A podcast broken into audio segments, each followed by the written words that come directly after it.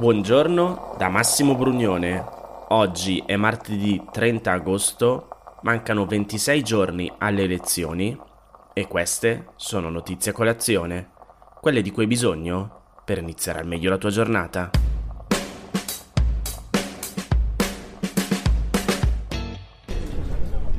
Troppi anni di chiacchiere, qua bisogna partire con i lavori.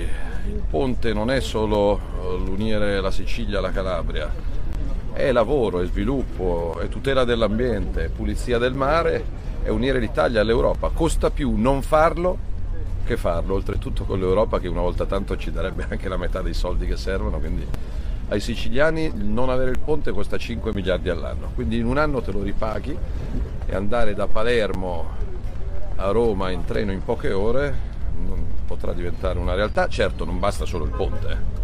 Servono ferrovie all'altezza, serve da Napoli Reggio Calabria, serve l'alta velocità ferroviaria, però senza il ponte lo sviluppo di Sicilia e Calabria non sarà mai garantito. Quindi chi sceglie la Lega a Messina come a Reggio sceglie il sì al ponte, ma sceglie il sì ai termovalorizzatori, sceglie il sì all'energia nucleare, sceglie il sì al lavoro. Parte dalla Sicilia la campagna elettorale di ieri, con Matteo Salvini che punta sul ponte come tema su cui spingere. Quella di Salvini è la promessa elettorale per eccellenza. Pensate che, secondo alcuni storiografi, se ne parla dal 250 a.C. Comunque, se ne parla praticamente sempre prima delle elezioni. Tra di voi ci sarà di sicuro qualcuno che ricorderà la promessa di realizzarlo fatta da Berlusconi nel 2001, ma in realtà ne parlò già anni prima Romano Prodi come presidente dell'IRI nel 1985. E poi a fasi alterne sia la destra che la sinistra. Insomma, è una promessa fatta più o meno da tutti. Staremo a vedere. La casa è il bene primario attorno al quale le persone costruiscono il proprio futuro, attorno al quale immaginano la propria vecchiaia. Negli ultimi anni molte persone sono state travolte dalle difficoltà economiche e un sistema perverso, anziché aiutarle, ha finito per sottrarre loro anche la casa.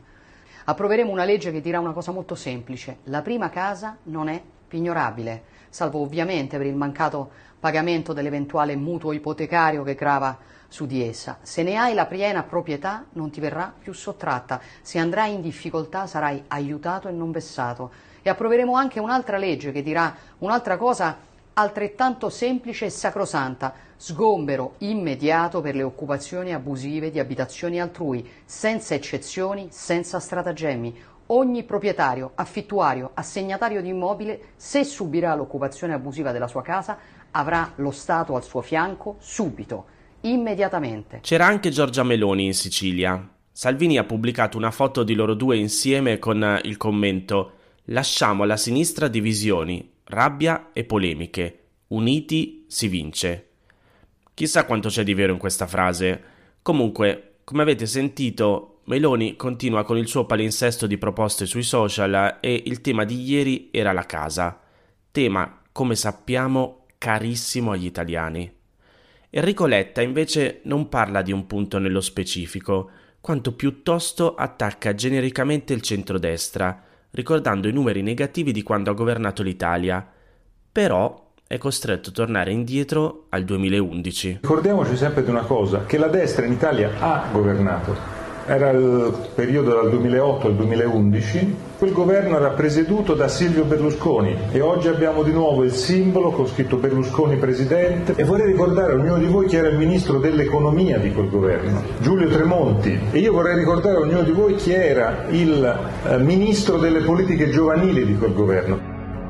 Perché quel governo fece crollare l'economia italiana, l'Italia perse tre punti di PIL, tre punti di PIL vogliono dire più di 50 eh, miliardi di euro, una cifra eh, enorme. L'Italia perse non soltanto dal punto di vista economico, ma entrò in un disastro sociale. Sapete la disoccupazione giovanile quanto era in Italia nel 2008? Era il 21%.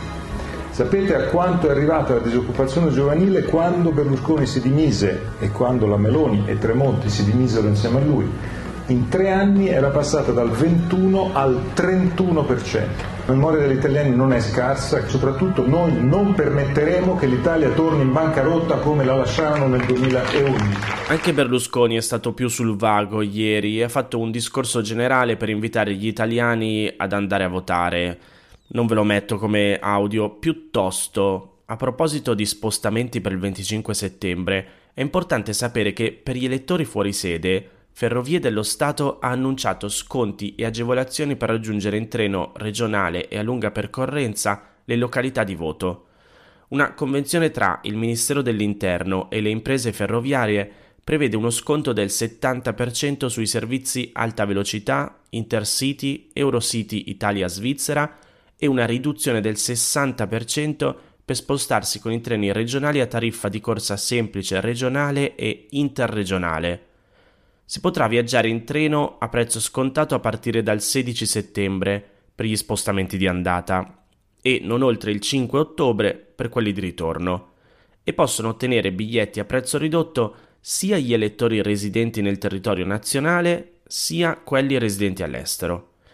Agevolazioni poi per chi vuole tornare appunto nel proprio comune di residenza per esprimere il proprio voto sono offerte anche da ITA, la compagnia aerea garantisce uno sconto del 50% sulla tariffa base per i voli nazionali, del 40% sulla tariffa base per gli internazionali e del 25% sulla tariffa base sulle tratte intercontinentali.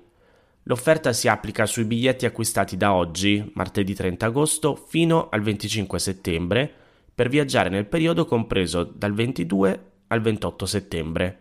Insomma, se conoscete qualcuno che abita fuori sede, fate girare la voce. A tenere banco in generale ieri è stata ancora la discussione sul prezzo del gas, con Salvini che di fatto ha accolto, seppur con qualche precisazione diversa, la proposta di Calenda di stopparsi un attimo dalla campagna elettorale per capire come calmierare i pezzi.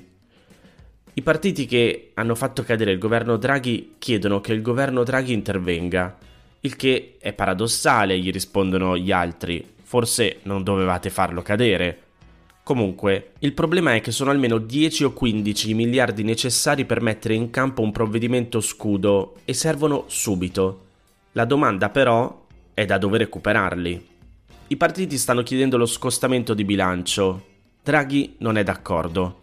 Ora, per capire cos'è questo strumento è utile leggere l'articolo di Enrico Marro sul Corriere della Sera.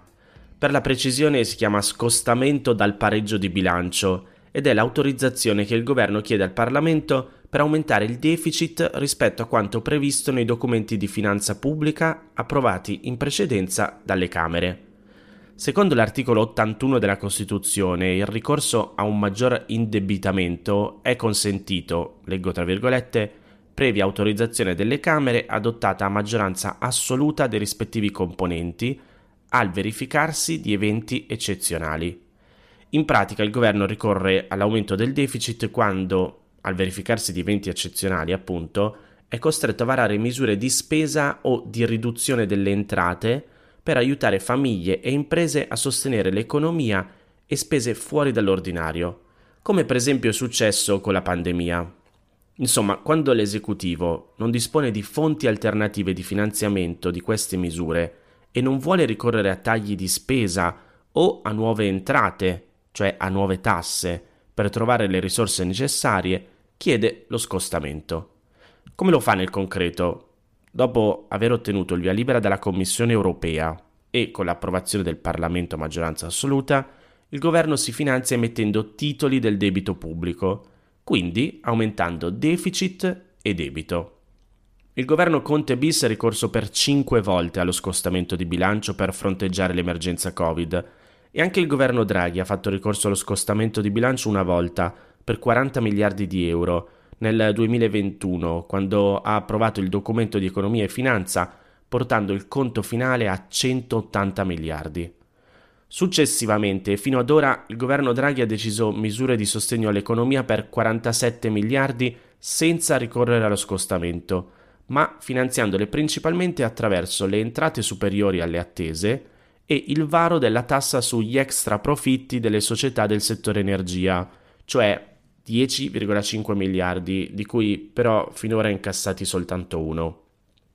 Perché Draghi allora è contrario a utilizzarlo ancora? Sia lui che il ministro dell'economia Daniele Franco sono contrari da tempo ad aumentare ancora il deficit per finanziare nuovi aiuti a imprese e famiglie, perché ritengono che la politica dei bonus debba essere abbandonata e che gli interventi debbano essere più selettivi.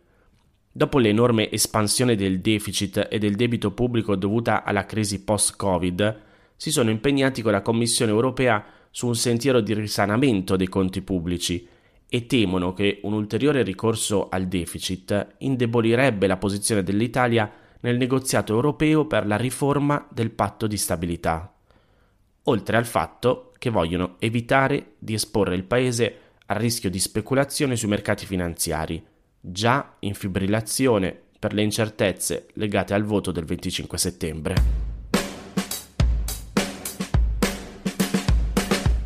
Non è più il tempo di tacere su Lampedusa. Dall'hotspot più problematico arriva una voce che, per una volta, non è né di un politico né di un migrante. Su Repubblica di lunedì a parlare è stato un dottore, un giovane dottore, 28 anni, Angelo Farina è nato a Caposele, in provincia di Avellino, ed è stato nel centro di Contrada in Braciola nel 2021 e nello scorso luglio, durante i giorni della crisi, quelli dei 2000 costretti a dormire per terra, dei materassi lerci e della vergogna nazionale. Noi che lavoriamo lì come medici, ha detto, non possiamo più stare zitti di fronte a chi parla senza conoscere la realtà. Vi leggo le sue parole e l'intero articolo perché secondo me merita tutto. È straniante ascoltare il frastuono del dibattito elettorale, le strumentalizzazioni e gli slogan che da dieci anni tirano in ballo Lampedusa e i flussi migratori. Sono un tema complesso, da affrontare nel corso delle legislature e a livello transnazionale. Di sicuro non un trend da tirar fuori in campagna elettorale. L'unico modo per fermare l'immigrazione clandestina è il blocco navale. Dopo il 25 settembre cambieremo pagina, così aveva detto la leader di Fratelli d'Italia. Al primo Consiglio dei Ministri dopo le elezioni rimetteremo i decreti sicurezza di Salvini, avevano fatto sapere invece dalla Lega. Il dottor Farina affida a una lettera aperta la sua testimonianza e le sue considerazioni, condivise da altri colleghi attualmente in servizio che però non si sono voluti esporre per il timore di violare le clausole di riservatezza imposte nel contratto. Succede ogni anno, d'estate, che il sistema vada al collasso, ha spiegato a Repubblica. Sottolineo che è l'hotspot a collassare, non Lampedusa, dove non vedrete un solo migrante per strada, perché tutti vengono portati nel centro e sottoposti alla procedura tampone Covid, fotosegnalamento e pre-identificazione, che vanifica la frase troppo volte sentita sono tutti delinquenti. Chi ha precedenti penali non entra in Italia. La crisi di luglio, si diceva, c'erano 2100 persone con soli 310 posti letto, servizi igienici scarsi e condizioni sanitarie inenarrabili. Per noi medici ha significato 14 ore di assistenza continua al giorno senza pause neanche il tempo di bere un bicchiere d'acqua. L'ex sindaco Giusy Nicolini ha denunciato lo scandalo. Ci siamo sentiti impotenti nella gestione di questi numeri. Abbiamo riferito alle istituzioni che in condizioni di sovraffollamento non si può garantire il diritto alla salute tutelato dalla Costituzione. Per noi il responsabile delle violazioni è lo Stato. Farina non biasima la cooperativa Badia Grande che da aprile ha preso in gestione la struttura per le mancanze nell'assistenza che hanno portato all'apertura di un'inchiesta della Procura di Agrigento. Non ha senso affidare a un privato l'hotspot, è l'opinione del dottore. Il privato persegue sempre il proprio interesse ed è ovvio che faccia degli errori. Incolpa tutti i governi. Durante l'anno il centro regge, i posti sono sufficienti, e i medici riescono a segnalare i casi vulnerabili alla prefettura. In estate la struttura rimane la stessa, ma aumentano gli ospiti e le istituzioni si comportano come se fosse la prima volta che accade. Mantengono l'approccio emergenziale. È questo l'errore. Nelle settimane in cui è stato dentro, Farina ha notato che le patologie ricorrenti erano malformazioni, esiti di traumi, infezioni dermatologiche. Frequente è la scabbia, ancora di più le infezioni batteriche della cute. Sono rari i casi di infezioni sistemiche. Da novembre non ho visto pazienti ammalati di tifo né di malaria. Di tubercolosi attiva si registrano uno o due casi al mese. Che fare dunque? Una stima ci dice che il 40% degli ingressi avviene a Lampedusa. Sono stati 15.000 nel 2020 su 35.000 totali, 30.000 su 67.000 nel 2021, 22.000 su 49.000 quest'anno. In Italia siamo 59 milioni, una media di 7.000 a comune.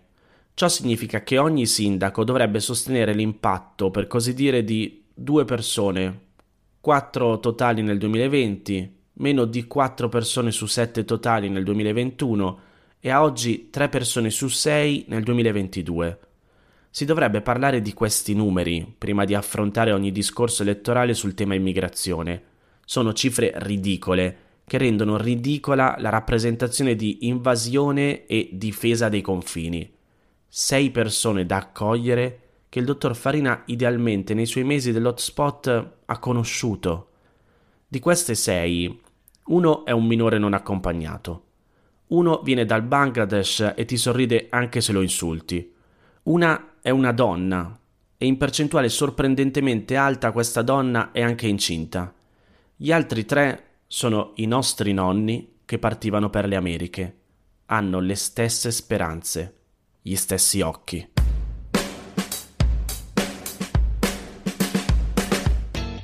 Queste erano le notizie a colazione di oggi. Se ti va di aiutarmi e sostenermi nella produzione di questo podcast, puoi farlo inviandomi un piccolo contributo dal sito www.notiziacolazione.it. Se ti sei perso alcune notizie puoi andare indietro e ascoltare anche quelle dei giorni scorsi e, se lo ritieni utile, puoi condividere questo podcast inviandolo a qualche amico. È disponibile su tutte le piattaforme audio. Ricordati che se vuoi puoi iscriverti al canale Telegram di Notizie a Colazione per riceverle tutte le mattine direttamente sul tuo smartphone. Oppure mandami il tuo numero di telefono alla email notizieacolazione chiocciolagmail.com per riceverle via WhatsApp. Ti aspetto domani per iniziare insieme una nuova giornata. Un saluto da Massimo Brugnone.